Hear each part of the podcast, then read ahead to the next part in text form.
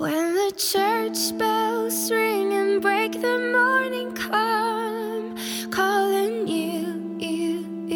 calling you. Hello， 大家好，不安于北大，不止于吐槽，我是扯淡刘。新的一期又开始了。Hello， 大家好，我们是只爱自己的宝宝，我是呆比猴。Hello， 大家好，我你干嘛？没有，我在等着那个呆逼继续往下说呀。一般它的开头都会很长。对，我就是强势，但我要克制我自己，我要控制我自己。现在是光彩照人的壁纸，我刚说光彩逼人的照纸。我是连自己都不爱的壁纸周。好忧伤。然后这期节目我们就直接切入主题吧，因为这是千呼万唤始出来的呆逼专栏。然后我常常心生愧疚，因为我没事儿就老想着要给大家录专栏，可是有点就是癖好，就是每次觉得没有准备好，或者每次打了嘴炮要邀请嘉宾，然后没有跟嘉宾约好，然后就总是拖延了很久。然后今天我下定决心不再拖延，重新回锅，然后跟大家录一期专栏。这期专栏的主题呢是气候变化与社会性别。也就是其实有一个很好的契机了，是因为川普宣布美国退出巴黎协议，然后这是一个怎么说历史性的大倒退，历史性的大错误，然后引起了就是国际社会的轩然大波吧。其实我觉得就从我家人的反应，从很多我周围的人反应，以及在我去联合国实习之前工作之前，我自己的体会就是我其实不太那么关心环境变化，然后我平时生活觉得可能这是一个重要的议题，那也只是出于政治正确或者大家都这么觉得，但是我在现实生活中并不做什么去改变这件事情。是的，就我自己洗个衣服、喝口水、用个水龙头洗个手，省下的那点水跟那些化工厂啊，跟那些就是重工业污染能够浪费的水是微不足道的，为什么我要做这些呢？而后来我发现就是这样的想法非常的短视，然后可能也正是一个有这样想法的人当上了美国总统，所以才导致了一个这样的悲剧。并不是说美国退出了就是巴黎协议就怎样，而且我个人并不分析政治啊，但是我还是想跟大家在这一期节目中讲女权主义和气候变化，女性和气候变化是密切相关的。然后希望给大家带来一些新的知识。我想以另外一件事情作为这件今天的开头，就是我之前我们一直在微博上天天泼裸照，我的比基尼啊，玩的呀，然后讲俏皮话呀，都希望自己火嘛。可是我唯一一个火的机会，就是被大 V 300万的大 V 转发机会，其实被别人撕。就是在我年少不知事的时候，有一篇《新京报》书评，有一篇评论文章写，就是以讽刺的语气写女性主义可以和一切东西都扯上，是吗？于是他就讽刺了地理学中的人文冰川学。然后讽刺了就是把冰川和女性强行联系在一起的一个现象，然后就写很多时候学术界写的书，学术界的人也看不懂，然后大家就是通过这种声色来造一堵看不见的墙，然后来加强学术这种小团体抱团，然后其实这样的研究对没有任何意义。然后我就被对，然后我就被一个大 V 撕了，然后就说你太无知了，然后说好什么好，就当时我说这篇写的好怎么样，结果那个大 V 就说好个屁，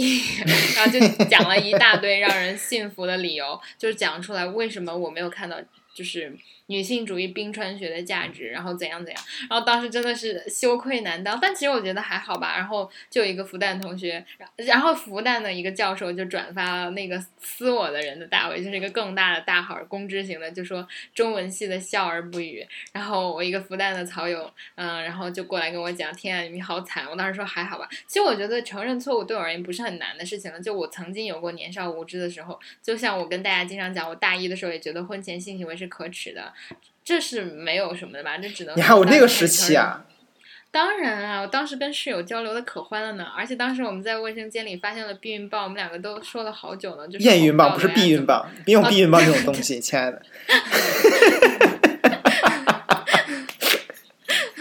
真的好搞笑，就是每天自己给自己讲段子讲。然后当时就还真的在寝室里一惊一乍的，就说现在道德败坏呀，他们怎么这么胆大呀，然后也要扔还不扔好，用纸包起来，还让我们这些人发现，这有多鸡贼吗？对呀，这就是我呀！你居然有过这样的时期，真是的。我可以承认，我向大家承认，就这没什么可害羞的。我改变了好吗？我没有必要固执己见，所以我还是为自己感到骄傲啊！而且我之前的成长环境，我周围的人，我当时的室友也这么想，所以我觉得就是我错了，但是他也不全是我错了。厚着脸皮的说，就是我是这样成长过来的嘛。我觉得可能有的人听到我的节目也会觉得，就是我们都已经是这样的，但我不是一直都是这样的，只是改变了。我也相信明天可能以后3年4年5年之后，我会觉得现在我说的话可能也有很多问题，对吧？这很正常了。而且何况那个时候我被那个大维斯的时候，我已经有性别意识了，不然我怎么会关注到这个话题呢？可是我就借这个我曾经犯过的错，曾经没有看到，为什么研究气候变化的人要关注到女性？为什么有女性主义冰川学的存在是因为我们真的要打破只见树木不见森林的视野，我们不能再短视了。很多人或者像我觉得中国的或者我身边的大部分人觉得气候变化是一个问题，是在发生的事情，可是好像跟我们没有什么关系。但另外现在在美国有一些反智主义，就是非常傻的人，反智主义就是一个很好听的名词，但他现实生活中意思就是这些人都是傻逼，然后他们会觉得气候变化是一个骗局而且觉得气候根本没有变化然后就觉得那些科学那些实验室那些在南北极采集的数据根本不能说明什么，因为他们本身没有去过。就有而我觉得有一个例子是一个共和党的一个议员，他去议会的时候拿着一块冰，然后跟大家说你看这个冰还在，说明气候没有变暖。就你知道现实生活中真的有很多人是有这样的想法的，这是一个极端的例子，但是我觉得很多时候现实生活中的人就是这样不可说服，你就完全无法跟他们 argue。 我不讲这些情况，我已经做了够多的铺垫了。我今天直接主题就是首先第一，根据大量的科学数据表明，以及现实生活表明，以及我个人的亲身感受表明，全球气候在极端的变化着。而且其实全球，我想跟大家讲一个就是基本的常识，就是第一，全球气候确实一直就在变化，这是自然更迭的一个现象。我们有冰川纪，然后有融合，对吧？就从地理学的研究上看，这些变化是在有人之前就有的，它影响了很多生物的生活，影响了很多包括现在的地理形态啊，大到生物基因啊等等。这是其实是一个所谓不存在那个自然和非自然的状态，而我想讲人现在在其中，就算二氧化碳排放超级浓，它也是一个自然现象，也是个自然变化，只不过人作为其中一个因素参与和改造，并且加速了全球气候变暖，或者我现在也反对把它叫做全球气候变暖，应该把它叫做全球气候变化，而是我觉得极端气候更加强烈，各种有的地方变得更冷，有的地方变得更热，然后南北极在消融，沙漠在扩张，然后污染，其实污染对于人而言是污染，但是对于大自然而言，它真的就是一些化学元素的转移而已，就一些生命的消逝无所谓，我们死了之后我们还是蛋白质，还是碳，还会被植物吸收，你在棺材里，你还可以，棺材还会腐烂，你的肠子也会流出来，你的眼睛也会流出来，对吧？这些其实都是自然的，就不存在那个自然和非自然的对抗，不存在这个二元的对抗，人参与了其中。而我们并不是一个那种永恒的虚无主义的，我们有本能是延续自己的生命，让人类在地球上活得更好，和别的物种相处得更好，并且讲可持续发展，也就是我们不希望因为我们这种加速让全球气候变得更极端之后 OK 人活不下去了，像恐龙一样灭绝了。所以我们要改变这样的自然进程，那其中的行为之一就是像巴黎协定那样的规定各个国家的碳排放，然后开始发展可持续能源，让我们不再消耗这个地球上的这种不可持续能源，转移这样的化学元素，改变我们的意识，改变我们的环境形态。所以我们既然想要阻碍这一自然过程的发生，降缓这一自然过程发生，就必须担起我们的责任，而这也是现在在国际上最简单的常识和共识了。因此我们会看到联合国，不论是教科文组织、环境署等等等等的包括我们会看到联合国人口基金会和妇女环境发展组织各种各样的报告，其中都会讲到环境变化在经济发展、在政治上有各种各样的影响。我来举个例子，比如说现在非洲的一个国家环境不好，南北苏丹资源，或者像我们看约旦河附近的几个国家，因为水资源的争抢，就牵扯到几个国家现在天天打、天天抢，你修一个大坝把水拦了，我就用军事力量来钳制你，怎么样呢？这很复杂的。所以地理学和政治学、地理学和城市学和人口学也是紧密相连的。那么收回来，我们已经做了很多一些陈述、一些背景知识的介绍，和女性有什么关系呢？气候变化是最紧迫的时代问题，可是难道男性、女性、大人、小孩、老人、孩子不都受到影响吗？但其实并不是这样的。女性根据科学调查而言，是首当其冲受到气候变化影响的群体。这些是指什么呢？气候变化是指天气模式在很长一段时间内发生重大的变化，这些我刚刚已经讲了是人为参与的，比如说化学燃烧、化学燃料、森林减少、工业不可持续的发展。而其中最脆弱的一些群体就是女性。我来举个例子，蒙古、内蒙古和外蒙古地形很接近，蒙古的沙化，但是是女性在放牧。如果是女性，比如说男性放牧，对吧？女性去找水资源来做饭、洗衣、干家务。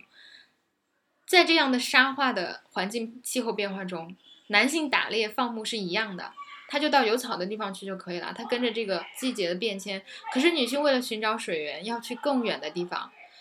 所以比如说我们在其他地方看到女性无法，比如说有的时候除了我刚刚讲到的这种面临沙化的草场，在一些地区，比如说一些渔业，在一些海洋或者在一些其他生态地区，女性都处在不平等的地位。首先她们是家庭劳作的基本的实施者，有一些农民，女性其实是耕种者，女性是对储存食物的看管者。就对于中国而言，什么男耕女织啊，有的时候女性是也会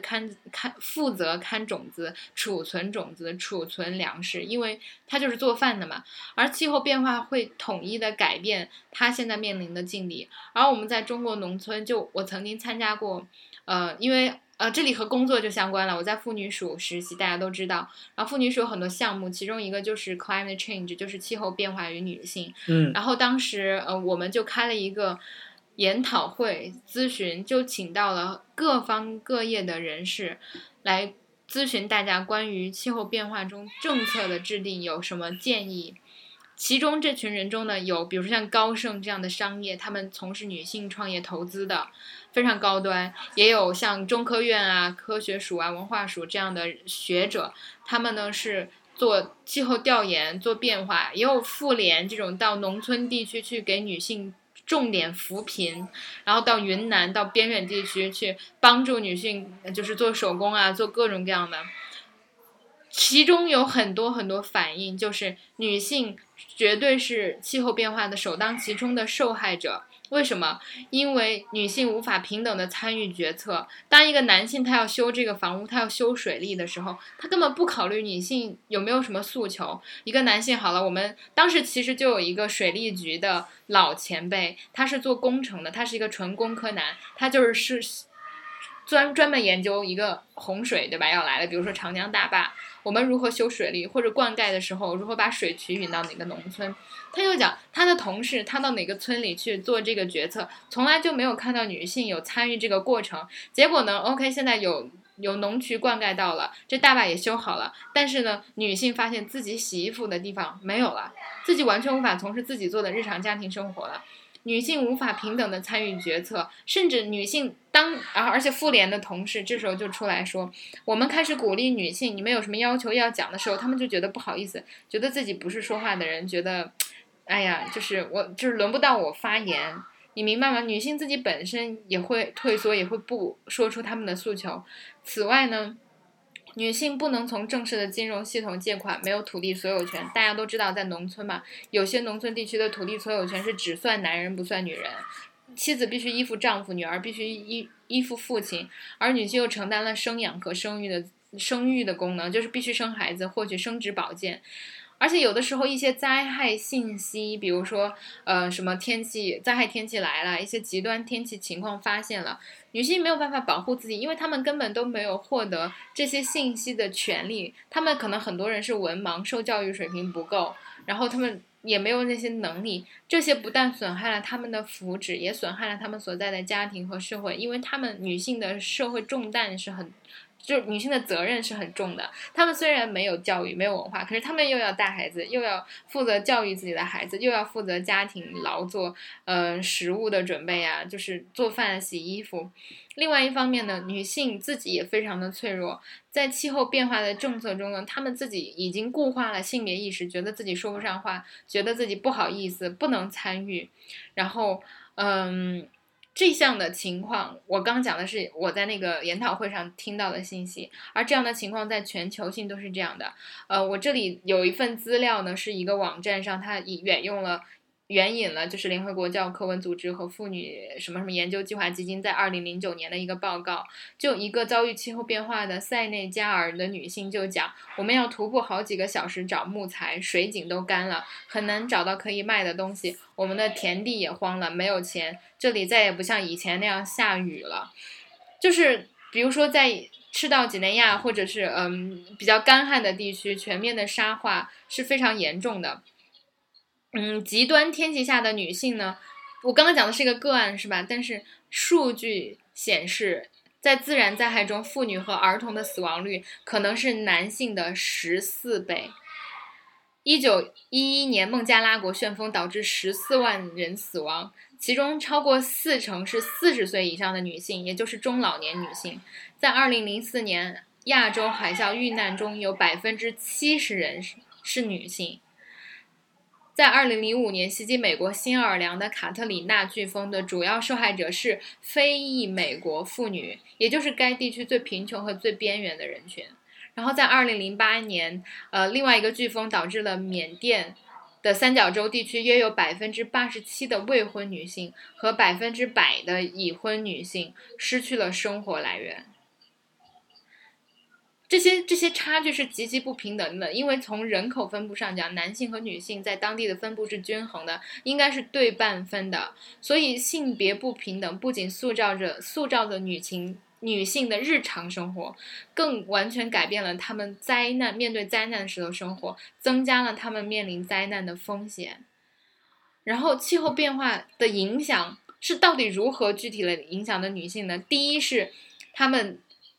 剥夺了更多的自然资源，水、食物和土地，也就是女性负担更重的家务，她们要收集水、食物、木材和燃料。这个时候呢，就我来举一个很现实的例子，对于一些非常贫穷的女孩，她们要帮爸爸妈妈去收集木材，她们就没有时间做家庭作业了。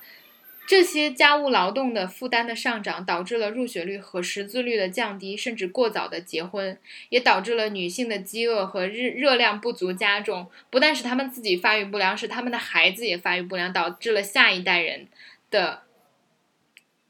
整体水平的下降。第三呢，是暴露于受污染的水源、空气和土壤。在土地受限地区活动，女性可能因为比如说有些是自然保护区，有些不是，本来他们在不是自然保护地区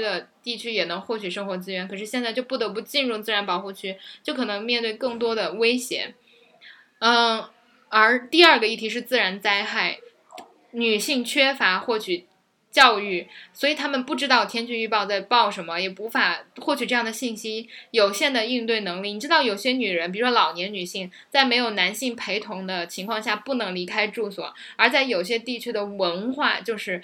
只要没有男人陪你，你就不能一个人在大街上乱转。而有一些地方呢，会缺乏交给男性的生存技能，比如说游泳和爬树。女性通常呢会被排除在灾后的恢复的决策之外，也就是比如说现在我们大地震发生了，大海啸发生了，我们要灾后重建，因为女性不会被考虑到决策中，所以呢，她们只能依附于男性，被转手成二手的救助。而我想讲，刚刚就是比如说男孩子去爬树、去游泳都是很常见的，可是女孩子被认为不应该做这些事情，所以当灾难来临了，她们的自救能力也非常非常的低。更何况第三个议题是健康，女性在哺乳或者哺乳期间很容易受到威胁，然后灾区更加缺乏医疗保护、免疫、计划生育和生殖保健，然后缺乏护理可能导致母婴死亡率的增高。最后一点呢，最后两个是人口增长、城市化。哦，不只是最后两个，有很多很多议题，我就不一一说了。人口增长、城市化、移民和流离失所、家庭构成、冲突和暴力，这些在灾难面前都会直接的影响女性，而且女性是更脆弱的群体。我前两天看了一个新闻，是难民，叙利亚的难民，很多人逃到了欧洲，对吧？你知道在这样的人口统计中，逃过去的大多数人其实都是在当地有一点钱或者有一些社会地位的男性，对，他们就会先把妻子抛下或者把家庭抛下，一个人逃到，然后就留下来，就是妻子一个人带着3-4个孩子慢慢往前走。你知道我的心情真的是就完全，哎，你要知道就是很多时候我们看到都是选择幸存者偏差，就是为什么我们会觉得欧洲的难民问题很严重，尤其是很多筹募的一些反对难民的人会觉得他们带来了社会治安的问题，是因为这些男性，这些带来就是这些犯罪率是男性带来的，这些犯罪率是普遍偏高的，他们其实有权有信息能够成为第一批登上了欧洲的人，可是他们也是那个犯罪的人，但是等他们做完这些事情之后，欧洲人意识到，或者接纳那些难民的人意识到，这些人是不可以接纳的，会带来社会各样的问题，所以那些被拉在后面的妇女和儿童反而更不容易被真正的接纳，所以那些真正得到救助的底层女性、少年或者儿童、妇女、老年人没有得到救助，而那些鸡贼的男性，我不是说他们所有人都很鸡贼，但是在概率统计上，男性难民出逃的成功率是远远高于女性的，因为他们不带孩子呀 ，what the fuck。然后女性呢，现在好吧就被滞留在途中、港口或者怎样，然后孩子没办法上学，然后女性是不会轻易放下孩子的。啊，我就觉得，天哪，就是在冲突和暴力面前，哪怕这不是自然灾害和气候变化，女性也是更容易受到伤害的，更缺乏保护的。而在这会有带来很多连锁性的反应。而我想讲，就是这也是联合国一贯的宗旨，就是虽然女性是脆弱的，可是在许多地方女性的潜力远远没有被开发。教育10个男性不如教育1个女性，这是我个人的观点，不是联合国的说法。就是我们要真的，就是你不觉得像《红楼梦》里王夫人那样的人才管起了一大家，有哪个男人能顶得起事呢？就是女性其实承担了种植、收集水和薪财的主要政策，所以她十分清楚周围的环境变化，也对毁林、荒漠化等破坏性的影响有更清醒的认知。女性本身其实是非常重要的变革的力量，可以在家庭、工作场所、社区和国家层面推动一系列的行为，减缓治理和气候适应的变化。就是一旦你让一群女性意识到他们自己是有价值的，他们是能干的，他们有权利，有声音可以被听见，他们应该参加那些决策，他们就会发挥非常非常大的作用。然后比如说在马里、在巴西，一些还有在印度，女性就已经开始被意识到，他们就鼓励更多的女性领袖参与到小型贷款计划，进行识字和数学培训，甚至进行电商或者基本的技术培训，让他们学会如何管理自己。在巴西呢，就是最贫困的地区，有小型的灌溉项目，由女性来负责领导灌溉项目，然后表明不但要灌溉到农田，还要考虑到家庭的需求，促进男女的合作。而在印度，就是抗击森林破坏，许多村民靠取森林来获水嘛，但是当地的妇女就领导了一场环境活动，反对破坏森林，提高对当地的就是水土流失的减缓，然后减少了洪水和滑坡的破坏，并且减轻了妇女因为这样的环境恶劣造成的辛劳。所以女性已经在很多国家展示出了自己的领导能力，促进了环境的可持续发展，挑战了政府政策和社会环境对性别角色的设定。这些运动呢，已经成为保护和管理当地环境30多年甚至更长时间的经验。我现在已经讲了很多，我想就是讲一下我说的这些很多资料是来源于就是联合国妇女署的网站和公益服务网。然后但是这其中我就想告诉大家，就是我们每个人都不能做就是袖手旁观，倒不是说你要今天在吃饭的时候把饭全都吃完，倒不是说你洗手的时候少开水龙头，我觉得这还是杯水车薪。但是任何一个人都可以从自己的行动开始改变，尤其是我觉得最改变行动的最前提是改变自己的意识，你能够减少你一点点自己的无知，就已经是对这个世界最大的帮助了。而我想讲就是像特朗普像川普这样的人显然是带着无知在做决定在做决策的。尤其是其实我的感情真的是极其的复杂，因为美国一直其实是在各个方面走在很前沿的，他们的技术也很发达，然后这个事情出来之后就觉得好吧，就是可能美国真的不再是我们想象的那个最前沿最灯塔的那个所谓的美国那个 icon 了。然后这一期节目呢就讲到了社会气候性别变化但是我想讲，你知道在西藏气候变化就带来了非常不一样的改变，因为之前西藏气候很恶劣嘛，全球气候变暖让雪线升高，就有更多的，不过西藏从来不缺水，因为我们有很多雪山，然后就让山变绿了。你知道小的时候或者我父母的印象，就夏天不可能穿裙子的，要穿毛衣。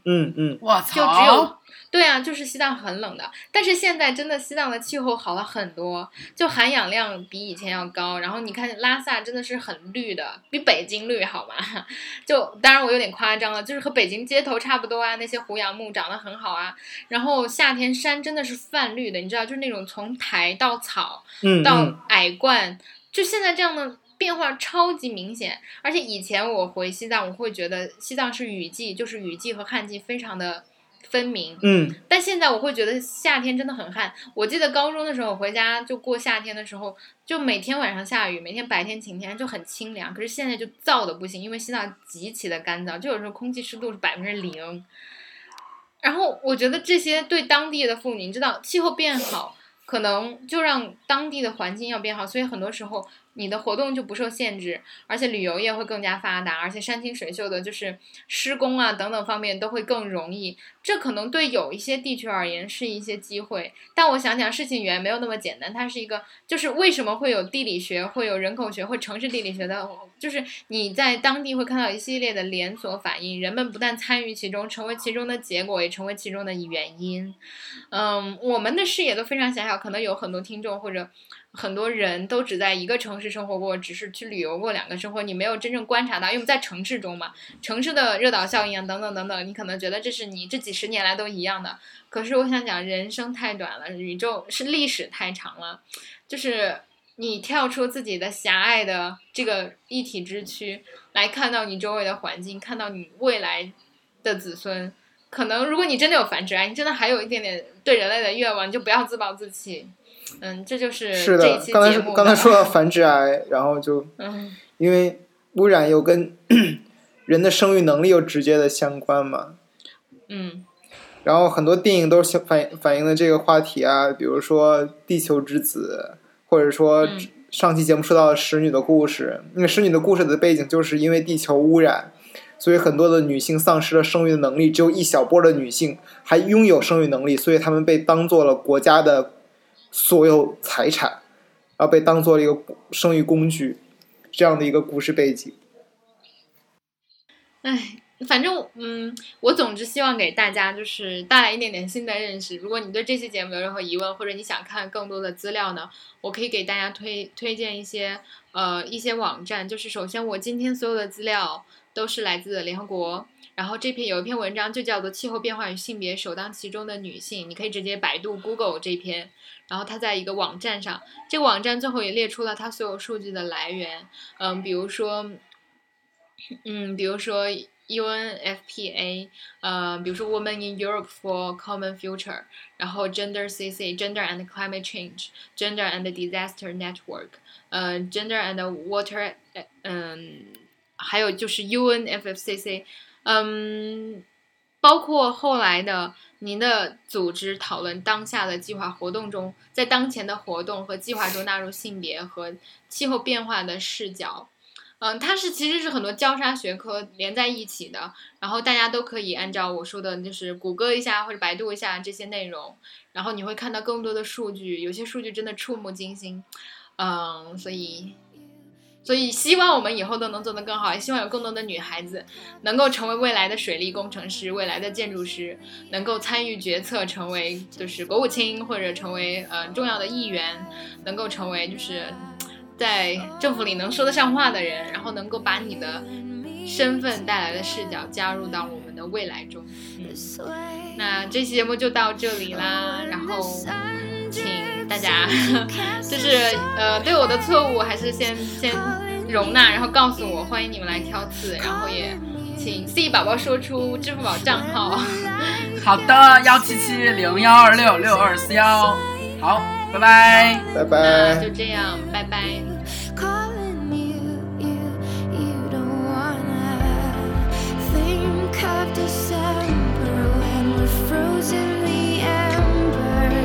Just wanna live forever now. Only remember you and me together this way. Oh, when the church bells ring and break the morning come, calling you, you, you, calling you, you, you. When the saints all sing.